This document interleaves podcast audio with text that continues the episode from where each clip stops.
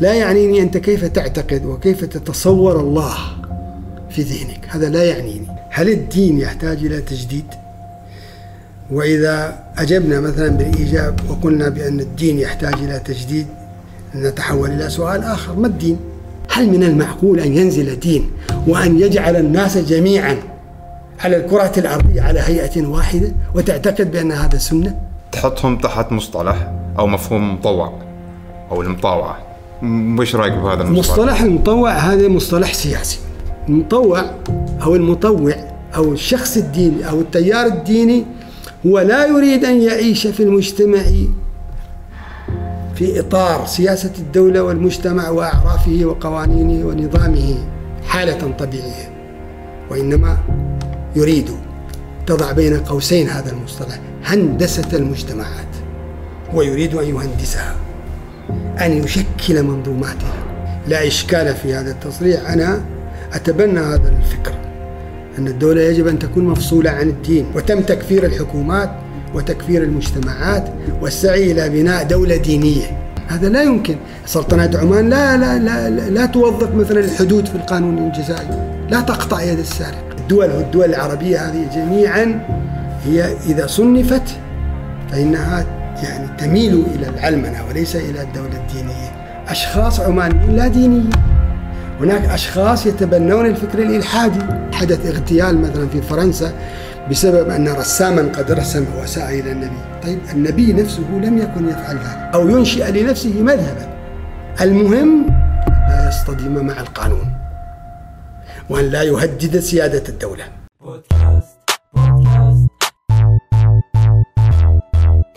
جلسة كرك حوار مشترك بين الضيف والهناء يركز معنا واستفيد يا الحبيب تابع معنا كل جديد. بودكاست بدون تصنع وتقليد. بودكاست بودكاست لا لا لا لا لا لا. بودكاست بودكاست لا لا لا لا لا لا لا.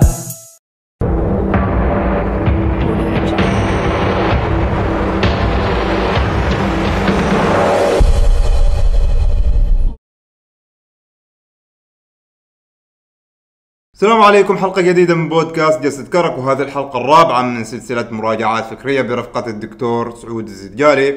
هذه الحلقة بعنوان الدين والتجديد بنتكلم فيها عن فكرة فصل الدين عن الدولة وعن معنى التجديد في الدين ولماذا يستخدم الدين لتبرير السياسة وأيضا بعض المواضيع المتعلقة بالخطاب الديني معنا. جهز ركوب كرك ومشاهدة ممتعة.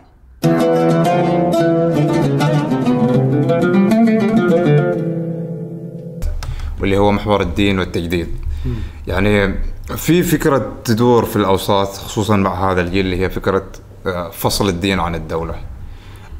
وش رأيك فيها؟ وهل هي يعني مطروحة بشكل كبير مثل ما نحن نتصور ولا كيف بالضبط؟ طبعا يعني اولا يعني وهذه يعني لا لا لا إشكال في هذا التصريح. أنا أتبنى هذا الفكر أن الدولة يجب أن تكون مفصولة عن الدين. الدين عقيدة جامعة وعلاقة مع الله.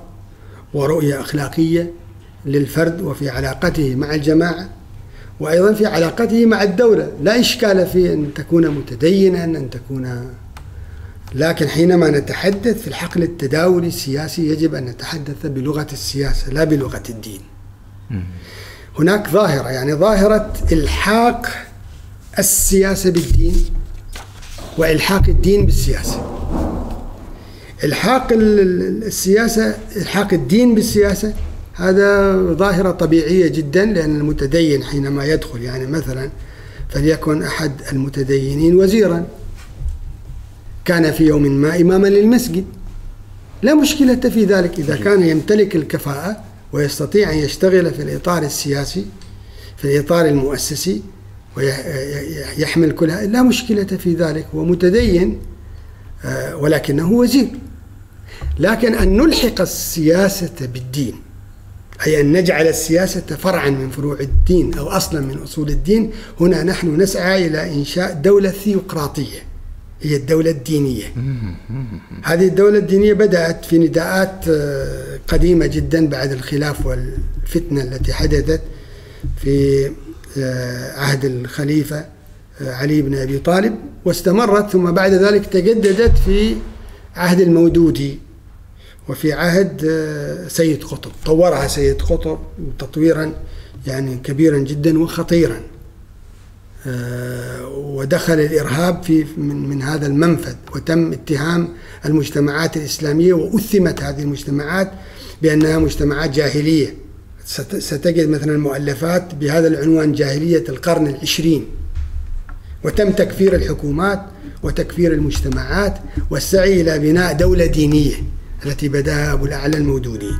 هنا هنا يعني السياسة هنا تلحق في هذا المنزع بالدين، هذا مرفوض في النظرية السياسية.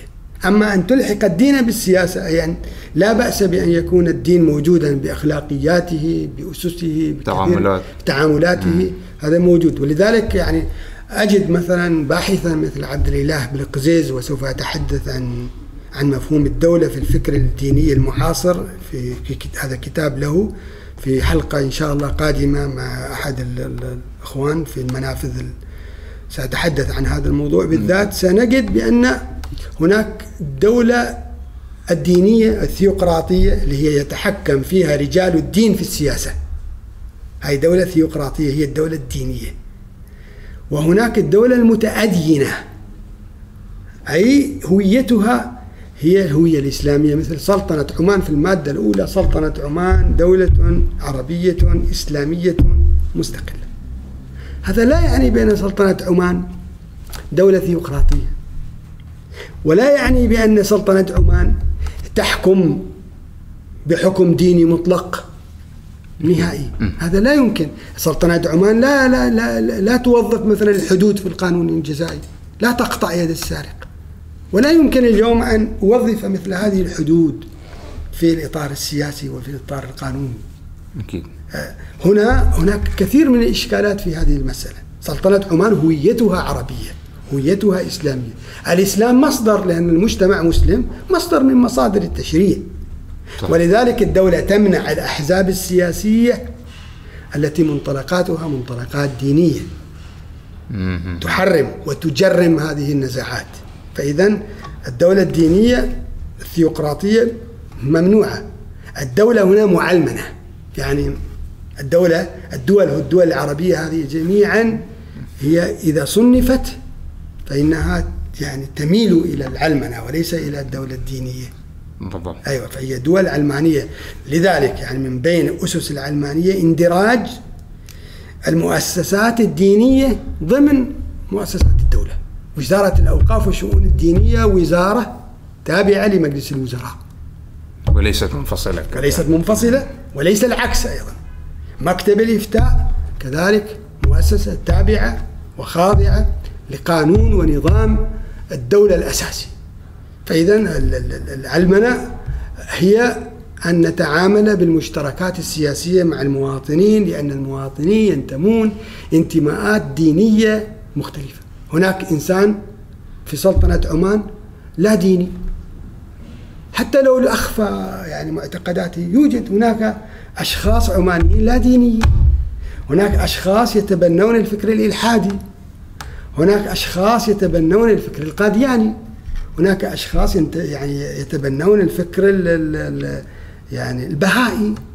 حتى لو كانوا قلة هذا لا يعنيني. هناك إنسان ينتمي إلى المذهب الحنفي مذهب الإباضي مذهب الشافعي مذهب المعتزلة أو ينشئ لنفسه مذهبا. المهم أن لا يصطدم مع القانون وأن لا يهدد سيادة الدولة. خط أحمر. حين خط أحمر. حينما تتماس مع سيادة الدولة؟ هنا سأقف. الدولة ستقف. ستحاسبك وفقا للقانون الذي شرع لأجل المحافظة على أمن الدولة لأن السيادة هنا في خطر. السيادة واحدة. سيادة الدولة واحدة. لا تتعدد وهي موجودة وفقا للقانون والأسس الاعتبارية اللي موجودة في الدولة.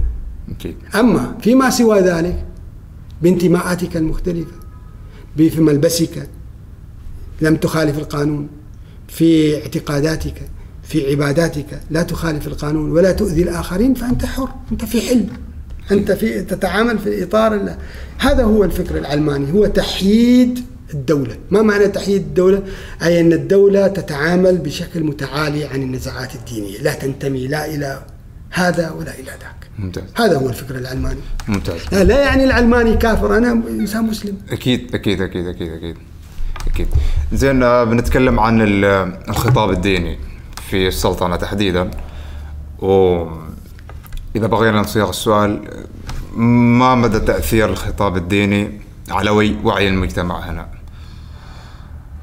أنا يعني الخطاب الديني طبعا الخطاب الديني متنوع في سلطنة عمان. هناك خطاب ديني سائد. يعني الخطاب الديني السائد الذي ينضوي تحت سلطة أو مؤسسات آه، آه، الدولة هذا موجود.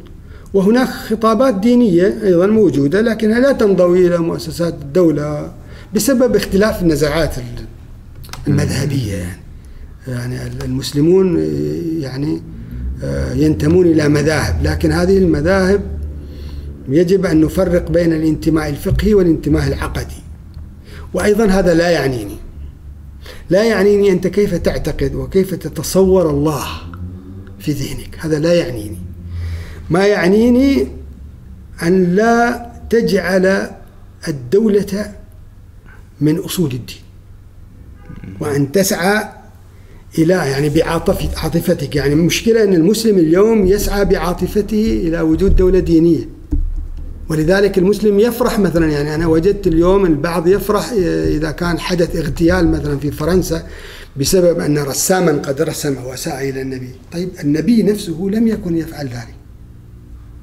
في قصص وشواهد نعم لا. يعني لا يمكن أن يتعامل النبي بانتهاك الإنسان يعني انتهاك حياة الإنسان كونه يعني سب النبي أو أو أو, أو هجاه بل بالعكس عفى عن الذين مع أن المجتمع كان مختلفا اليوم المجتمع أنت أنت الآن مثلا مجتمع علماني كالمجتمع الفرنسي.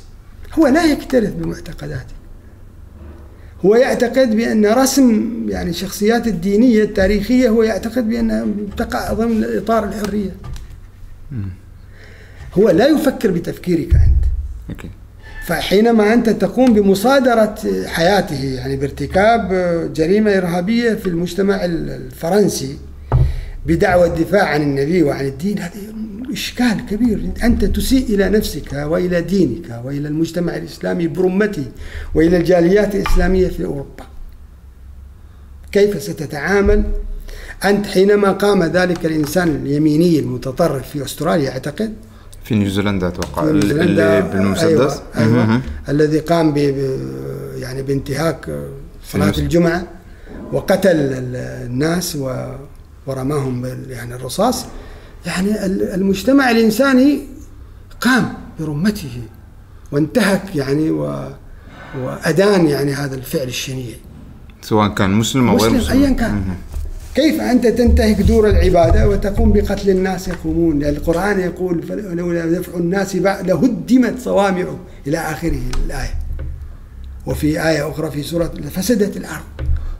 فالمدافعة هذه ضرورية جدا. أنا, أنا لا يهم يعني ما أنا هنا في سلطنة عمان أنا كنت أعيش في مسقط يعني في في في بدايات حياتنا. هناك معابد بوذية يعني للهندوس.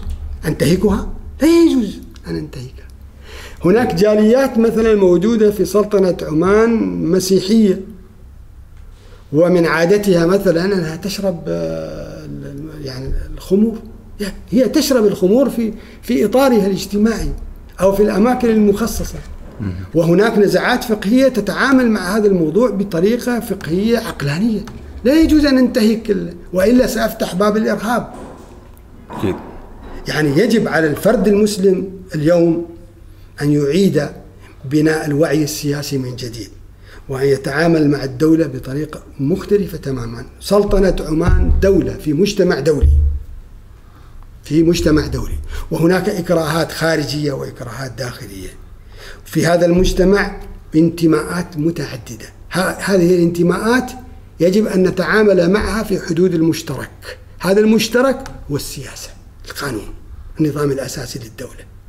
جميعهم يتفقون على أن النظام الأساسي للدولة هو التشريع وجوهر الدولة لأن النظام لا ينتمي إلى مذهب ولا ينتمي إلى دين.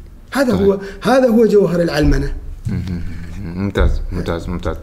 زين آه، بس بنرجع اللي هو مفهوم الخطاب الديني. نعم. نوعا ما ممكن إن نصنف خطب الجمعة. هي نوع من من نوع من الشعائر وفي نفس الوقت هي تتضمن خطاب ديني. أعتقد بالنسبة للخطب الجمعة طبعا هي جزء من الخطاب الديني لكن هو خطاب ديني آه،. في إطار السياسة العمانية. يعني ممنهج ممنهج لماذا؟ لأن لا لا, لا يمكن أيضا يعني أنا يعني آه، أتفق مع الدولة في تقنين يعني هذا وأنا كنت خطيبا فترة طويلة جدا من الجمعه وأعلم بأن هذا المكان مكان حساس جدا. في المسجد هناك انتماءات أيضا مختلفة. انتماءات سياسية وانتماءات دينية ومذهبية إلى آخره. لو تركت ال- ال- ال- يعني هذا الخطاب غفلا هكذا دون مراقبة. تحديد ومراقبة و ستكون هناك مشكلات ستحدث. ما مدى تأثير من من تجربتك ما مدى تأثير هذه الخطب؟ ال- ال- ال- أعتقد التأثير هنا بسبب يعني ربما نوعية الخطيب. يعني الخطيب له تأثير. الان الخطاب خطاب تقليدي. يعني التاثير الديني الآن شبه معدوم. يعني تأثير الخطاب الديني في المتدين في الم- في المتدين آه، نفسه يعني هو ليس تاثيرا جوهريا وقويا. يعني كما قال نبو اكينو توهارا قال العرب متدينون جدا وفاسدون جدا. هذا النص يعني موجود في كتابي حتى لا أتهم بأنني أنا أتهم. لا هذا موجود في أنهم متدينون جدا وفاسدون جدا. وهذا يعني بأن الدين لم يستطع أن يهذب السلوك. الانساني ذلك التهذيب. مثلا الدين يتناقض ويحارب الطائفية. المسلم طائفي. يحارب العنف. المسلم فيه عنف. آه، الد- الدين يحارب مثلا الطبقية والهويات المختلفة. وهنا وهذه طبقية. وهذه موجودة أيضا. الدين آه، جاء ليوحد المسلمين وهم افترقوا بعد وفاة النبي مباشرة. ودخلوا في صراع إلى اليوم إلى اليوم لم ينتهي هذا الصراع فهذا يعني بأن الدين لا يستطيع التأثير والمقولة صحيحة إن الله يزع بالسلطان ما لا يزع بالقرآن زين وش ينقص الخطاب الديني معنا؟ الخطاب الديني يعني أنا أرى بأن الدين يجب أن يكون كائنا طبيعيا في المجتمع. لماذا يتميز المتدين أصلا عن بقية المجتمع؟ لماذا يكون لل- للمتدينين خطاب مختلف؟ لماذا يكون للمس- للمسلم الملتزم أو إلى آخره شكل مختلف؟ حتى هذا الشكل كما قال سبينوزا آه، في اللاهوت والسياسة ذكر بأن هذا بهذا الشكل شكل يعني علامة دلالة فارقة آه، يكشف عن انتماءات هذا الفرد حتى العمامة التي يل- يلبسها أو يعتمرها أو الدشداش التي يضعها وطريقة الحديث وطريقة هذا كله علامة دالة على الانتماء. لماذا تتميز أنت؟ لماذا أنت تعتقد بأن النبي عليه الصلاة والسلام كان يلبس هذا النوع من اللباس؟ وفلان الذي هو أنت خصمك في, في, في- المذهب يلبس أيضا هيئة أخرى يدعي بأن النبي كان بهذه ما هذا شيء غريب جدا. الدين ظاهرة سلوكية وإنسانية. وإن كنت تعتقد بأنها مصدر إلهي جاء لتهذيب السلوك الإنساني ولتعديل هذا السلوك الإنساني ولمزيد من التعايش والاستعمار للأرض. ولم تأتي هذه الظاهرة للمنافرات. يعني عقيدة جامعة للبشر وليس عقيدة مفرقة تؤدي إلى الصراع على السلطة. هذه هذه مشكلة. يعني أنا أرى بأن الخ- الدين يجب أن يكون كائنا طبيعيا. لو رجعنا إلى القرآن الكريم سنجد بأن القرآن نفسه أو بأن القرآن نفسه ينعى على ال- على المتدين. أن يكون تدين أن يكون تدينه بناء على حالة مرضية. يعني مثلا فرعون متى آمن؟ قبل أن يموت. قبل أن يموت في في خضم الغرق. في حالة الغرق وهو يغرق قال آمنا يعني برب هارون وموسى. الآن؟ قال قال أنا وقد عصيت. نفس الشيء حينما تكون في عرض البحر ذكر القرآن هذه هذا المثل. تلجأ أنت إلى الله. لماذا لا تلجأ إليه في حالة الرخاء؟ هذا التدين يسمى التدين المريض. نجد بأن القرآن ينعى على المسلم أن, ين أن يعني مثلا يعبد الله على حرف. ذكر في سورة الحج من يعبد الله على فإن أصابه خير اطمأن به وإن أصابته فتنة انقلب على وجهه خسر الدنيا والآخرة. هذا التذبذب في الأخلاق والسلوك في الدين القرآن لا يرتضيه أبدا. يجب أن يكون المسلم حالة طبيعية في المجتمع. بالضبط. ويجب أن يتعامل مع بقية المجتمع ب... بح... يعني أن يلبس لباس المجتمع لباس ساتر. ما المشكلة في هذه العمامة؟ لماذا أنت تصر أن تلبس عمامة متفردة؟ هل من المعقول أن ينزل دين وأن يجعل الناس جميعا على الكرة الأرضية على هيئة واحدة وتعتقد بأن هذا سنة؟ هذا إشكال في الفهم وضيق في في الأفق زين هذا هذا هذا نوعية اللبس أو نوعية ال أو هذه السلوكيات اللي يتبعها بعض المتدينين تحطهم تحت مصطلح أو مفهوم مطوع أو المطاوعة م- وش رأيك بهذا المصطلح؟ مصطلح المطوع هذا مصطلح سياسي يعني هذا هذا المصطلح متى بدأ؟ يعني الكثير منا آه، لم يقرأ هذه القضية وأنا يعني قمت بتسجيل حلقة مع الشيخ بدر العبري في قناته في فترة من الفترات في صحار وطرحت هذا المصطلح من أين نشأ هذا المصطلح؟ وهذا المصطلح يعني صدفة قد وقفت عليه وأنا أبحث في كتاب آه، مروج الذهب للمسعودي فوجدت بأن في القرن بداية القرن الثالث الهجري حدثت هناك حركة. هذه الحركة هي حركة تسمى بحركة المطوعة. شوف شوف المصطلح المطوعة بدون ألف مع تشديد الواو وكسر الواو. باسم الفاعل المطوعة. في حدثت في عهد تقريبا يعني بشكل كذا سياسي في عهد المأمون. وانتهت تقريبا في عهد ال- ال- الواثق.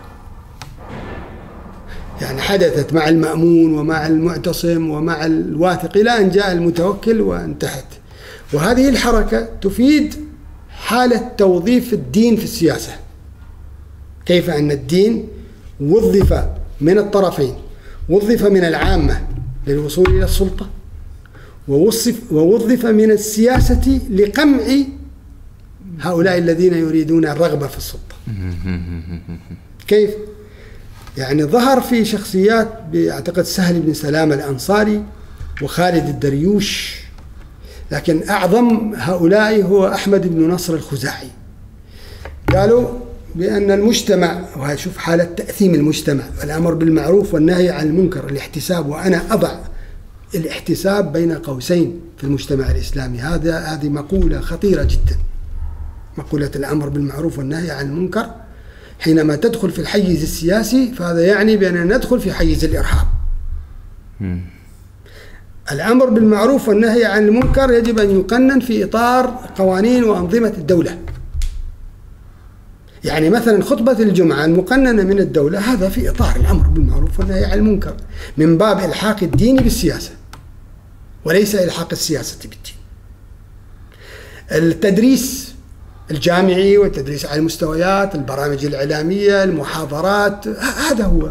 هذا يعني نشأة الوعي إعادة الوعي وعلاقته بالجهل. وأعتقد أن الأستاذ أحمد النوفلي له كتاب جميل جدا في هذا الإطار وله طرح آخر اللي هو إنكار المنكر. فدخل هؤلاء وجدوا بأن المجتمع تنتشر فيه السرقات والفساد وقاموا بأننا سنأمر بالمعروف وننهى عن المنكر. ونشأت حركة المطوعة والمطوع شوف إلى الآن نفس المصطلح بنفس المعنى. المطوع هو الملتزم الذي يأمر بالمعروف وينهى عن المنكر ويراقب المجتمع. وأنت تلاحظ حتى في الظاهرة السياسية الأصوات التي تصدر الآن مثلا في قنوات التواصل الاجتماعي. هذا بذات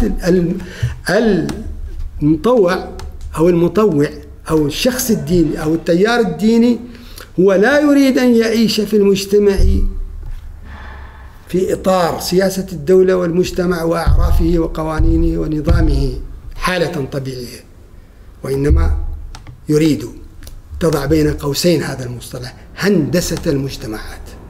هو يريد أن يهندسها أن يشكل منظوماتها وأن يرسخ لها عقائدها وأن يبين ترتيبها. فظهر ظهرت هذه الحركة. وحتى أخذت البيعة كانت تريد أن تسيطر وظهرت المحنة. هناك فرق في المصطلح. الفتنة التي حدثت في عهد عثمان وعلي بن أبي طالب هذه نسميها الفتنة. والمحنة هي ما يطلق على حادثة خلق القرآن. وهذه هذه الحادثة مهزلة سياسية. كانت لإرادة قمع هذه الحركة حركة المطوعة التي يعني ألبست نفسها اللبوس الديني للوصول إلى السلطة. وطبعا في المجتمعات الخليجية ظل هذا المصطلح متداولا. إلى يومنا هذا نشأ في بغداد وظل متداولا بتحريف. ووجدت هناك أعتقد لميجر كري ولا أدري يعني كان مقيم بريطاني قديم آه، طرح بحثا وأنا ذكرت هذا البحث في الكتاب القادم يعني المطوعة في عمان المطوعة في كتب تقريرا عن حالة هذه لأن هذه الحالة أيضا موجودة في سلطنة عمان موجودة في الخليج كله. فكلمة المطوعة كلمة تاريخية قديمة. يعني مثلا التيار الديني يرفض إطلاق هذا المصطلح. طيب يمكن أن نتخلى عن مثل هذه المصطلحات مع أنها مصطلحات قديمة وعلمية وثابتة وموجودة تاريخيا ممكن أن نتخلى عنها. في حال إذا تخلى التيار الديني عن مصطلحاته هل سيتخلى عنها المخالف أهل القبلة الحشوية أهل السنة أهل الحق والاستقامة؟ هل سيتخلى عن هذه المصطلحات؟ صعب.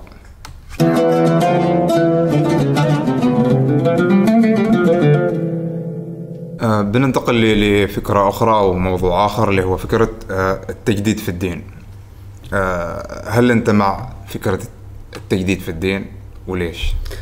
آه، أنا أعتقد بأن أول شيء هذه يعني هذا الموضوع يحتاج إلى سؤال هذا السؤال يعد انطلاقة هل الدين يحتاج إلى تجديد؟ وإذا أجبنا مثلا بالإيجاب وقلنا بأن الدين يحتاج إلى تجديد نتحول إلى سؤال آخر ما الدين؟ ممتاز ممتاز. وهل يقبل يعني التدين التقليدي يقبل بمصطلح التجديد؟ ستلاحظ أولا سأرجع طبعا إلى السؤالين ستلاحظ بأن التدين التقليدي يرفض أصلا مصطلح التجديد في الدين سواء على يعني حتى على الأطر القديمة. يعني لو جينا مثلا إلى الأطر عند المؤلفين كالحنابلة كالبربهاري مثلا سنجد بأنه يعد الدين تقليدا. يعني العلم في الدين هو التقليد. الدين مبني على التقليد. إلى درجة أن هذا العالم يريد أن يجب أن يعيش هذا المجتمع مثلا الذي مثلا في القرن الرابع الهجري بأفكار المجتمع اعتمادا على بعض المرويات. يعني هو يرفض شوف يعني هذا هذا إنسان عالم ينتمي إلى الدائرة الدينية يرفض التجديد في الدين ويعد العلم في الدين تقليدا. طيب لو جينا في الأطر الأخرى يعني مثلا سنجد بأن التيارات الدينية ترفض مصطلح التجديد خصوصا عندما عندما تنطلق أو ينطلق هذا المصطلح من الأفكار الحداثية. لكن سنتفاجأ أو ننصدم بأن هذا التيار التقليدي يستخدم مصطلح المجدد. يقول أن فلان هو العالم الفهامة الحبر العلامة هذا تناقض. الأصولي المجدد. تناقض هذا. تناقض. طيب ما الذي يجدده سيقول لك بأنه يجدد من درس من الدين. يعني الضعف اللي موجود في المتدينين الآن هو يبعثه من جديد. إذا هو مقلد. إذا الدين هنا تقليد ليس تجديدا. ومصطلح التجديد حينما يطلق على هذا العالم هذا مجرد احتفاء بهذا العالم لكنه مصطلح مصطلح زائف.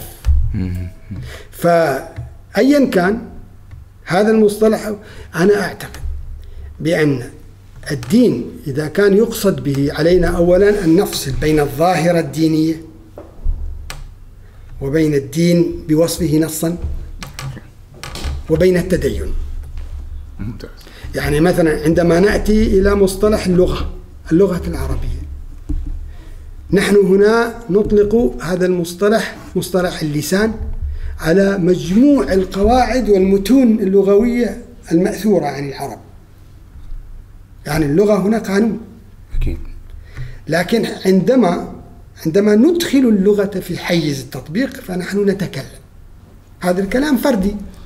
يعني أنا أختار من اللغة ما أريده قادرا على التعبير عن أفكاري وعن حاجاتي وعن ما أريد أن أبثه إلى الآخرين.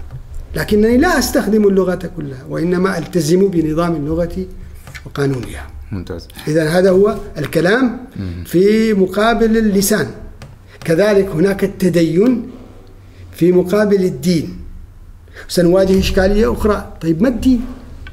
هل الدين هنا هو النص؟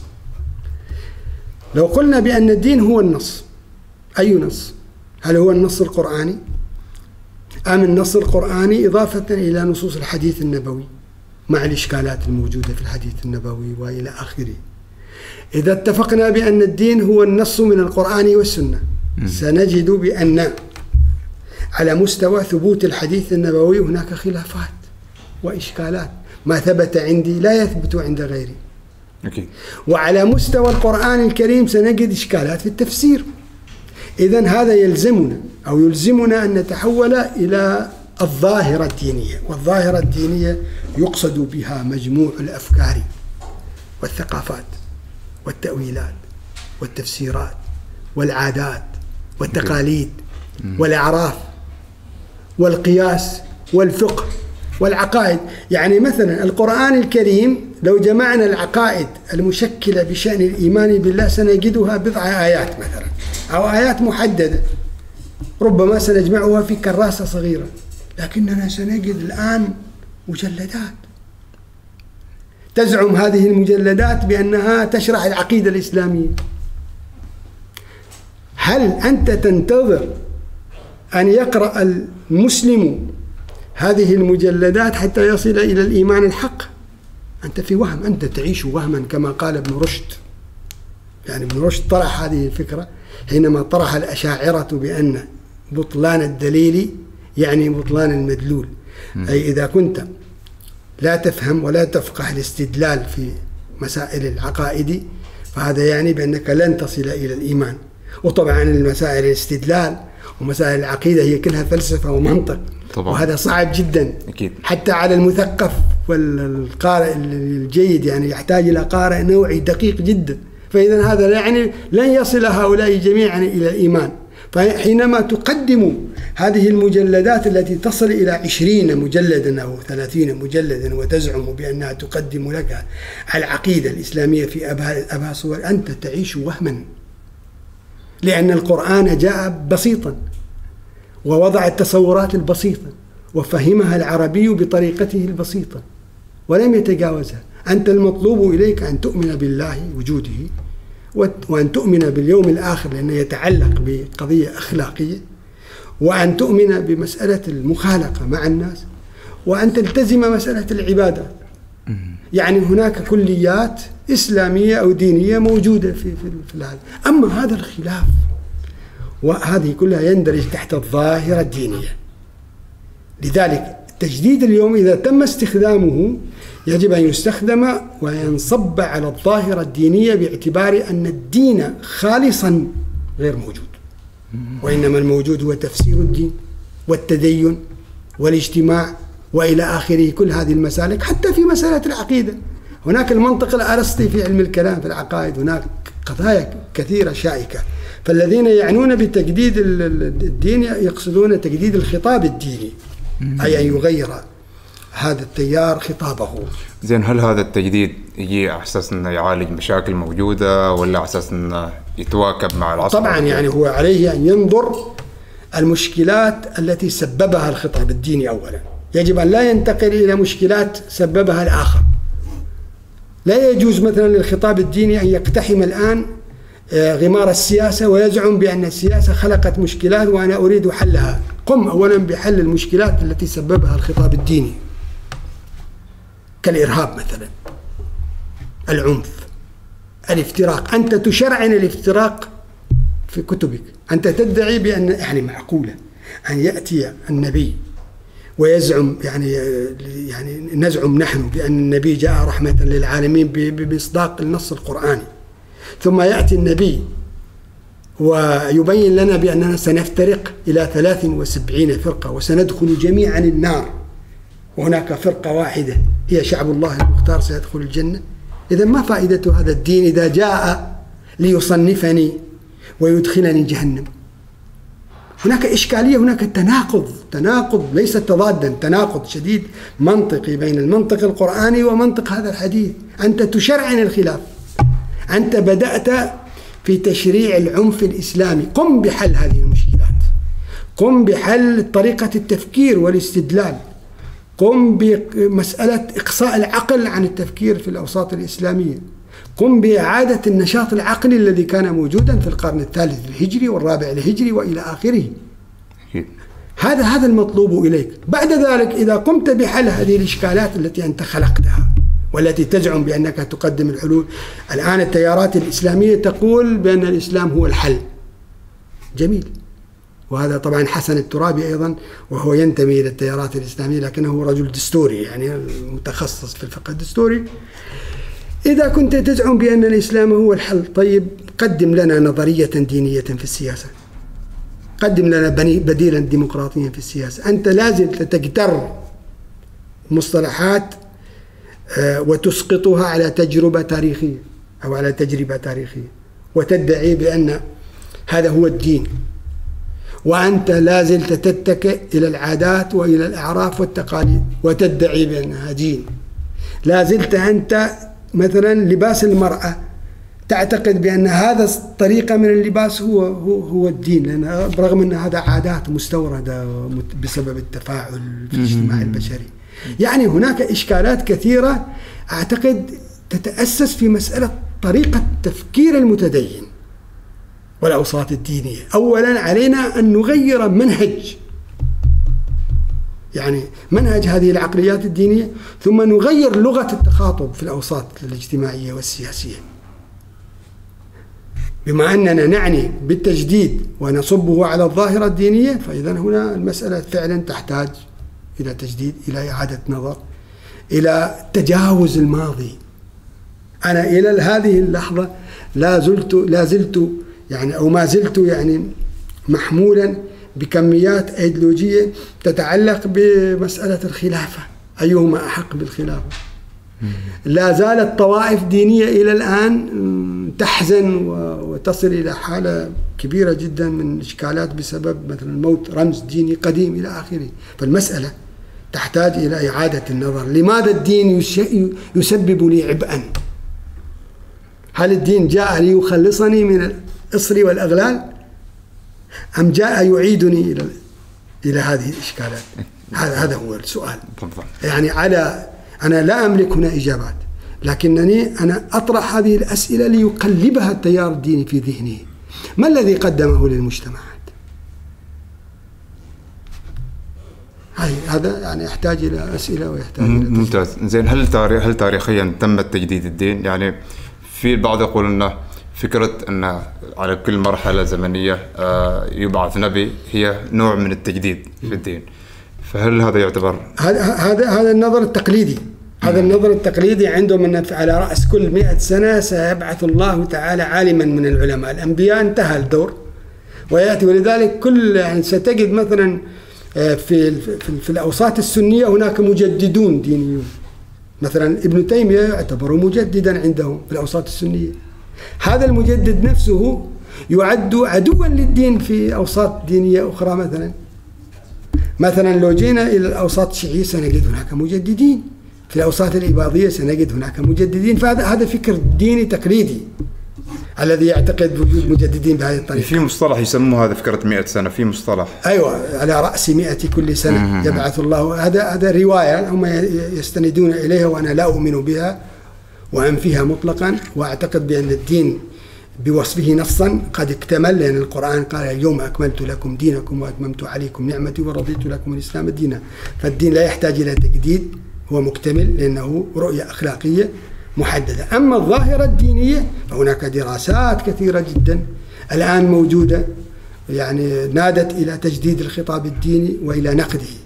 فمجرد نقد هذا الخطاب الديني نقد عنف الخطاب الديني نقد انزواء الخطاب الديني في شكل معين نقد الشكل التدين شكل التدين في في, في الأوساط. كل هذا موجود في يعني هناك خطابات كثيرة حسن حنفي وحامد أبو زيد وارجون وعبد المجيد الشرفي وكثيرون يعني آه، المستشار عبد الجواد ياسين.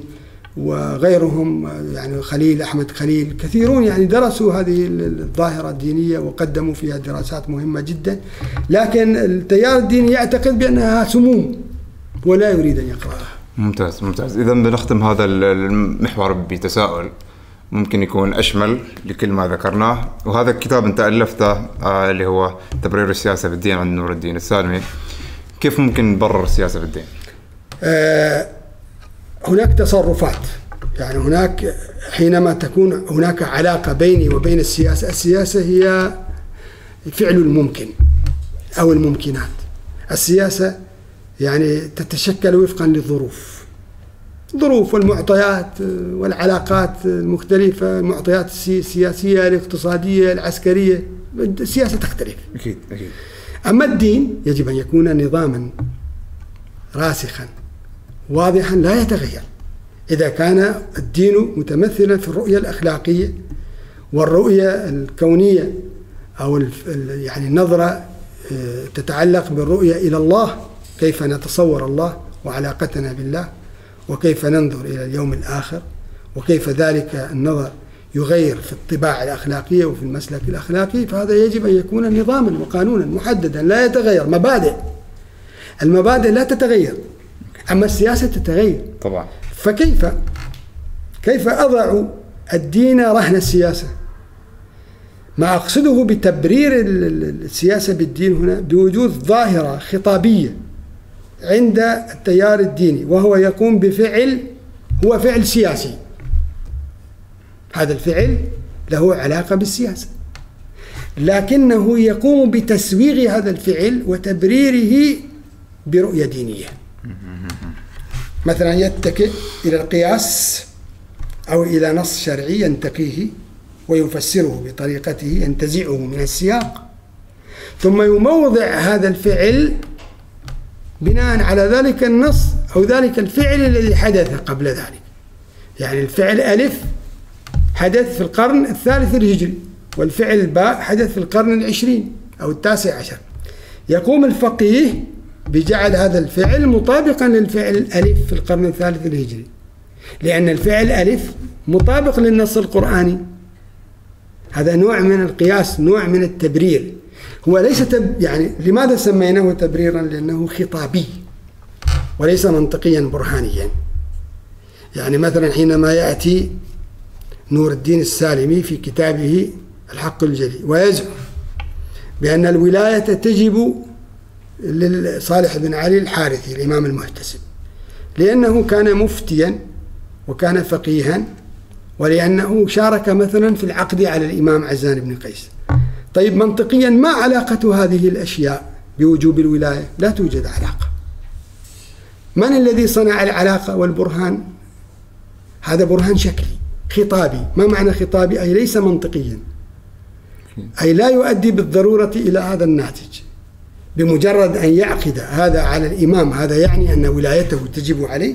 لا. بمجرد أن يكون فقيها ربما أنا أكون فقيها وأفتي مثلا في مسائل الدين وأنا فاسق. وهذا موجود في التراث الإسلامي مثلا الآمدي كان يتهم بالفسق وهو أصولي نظار متكلم.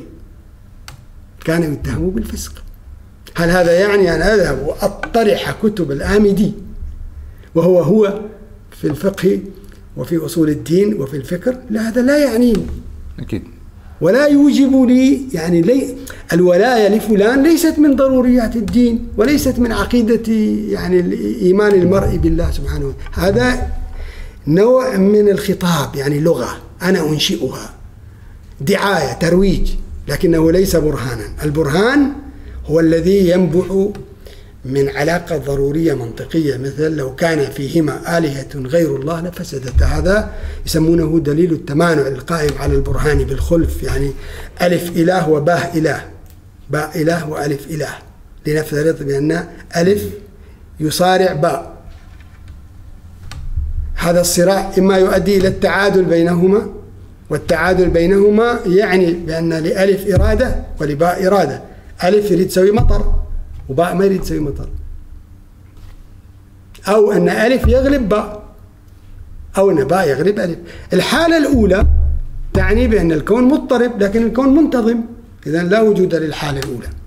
الحالة الثانية أن ألف يغلب باء معناته المغلوب ليس إلها فألف هو الإله. والحالة الثالثة أن باء هو الذي غلب ألف فإذا ألف ليس إلها. هذا دليل التم... هذا الدليل المنطقي البرهان المنطقي. أما هذا الذي تدعيه بأن مثلا فلان غزا منطقة من المناطق وقتل مجموعة من الناس ونهب أموالهم. ثم تقوم أنت وتبرر هذه الظاهرة وهي جريمة من الجرائم تبررها دينيا. هذا هو المقصود بالتبرير سياسة. يعني صناعة الحجج الخطابية. من زاوية لأن. لأن الخطاب الديني خطاب براغماتي ذرائعي يريد أن يبني المصلحة الخاصة للتوصل إلى السلطة. هذا ما أعنيه في سياسة الدين.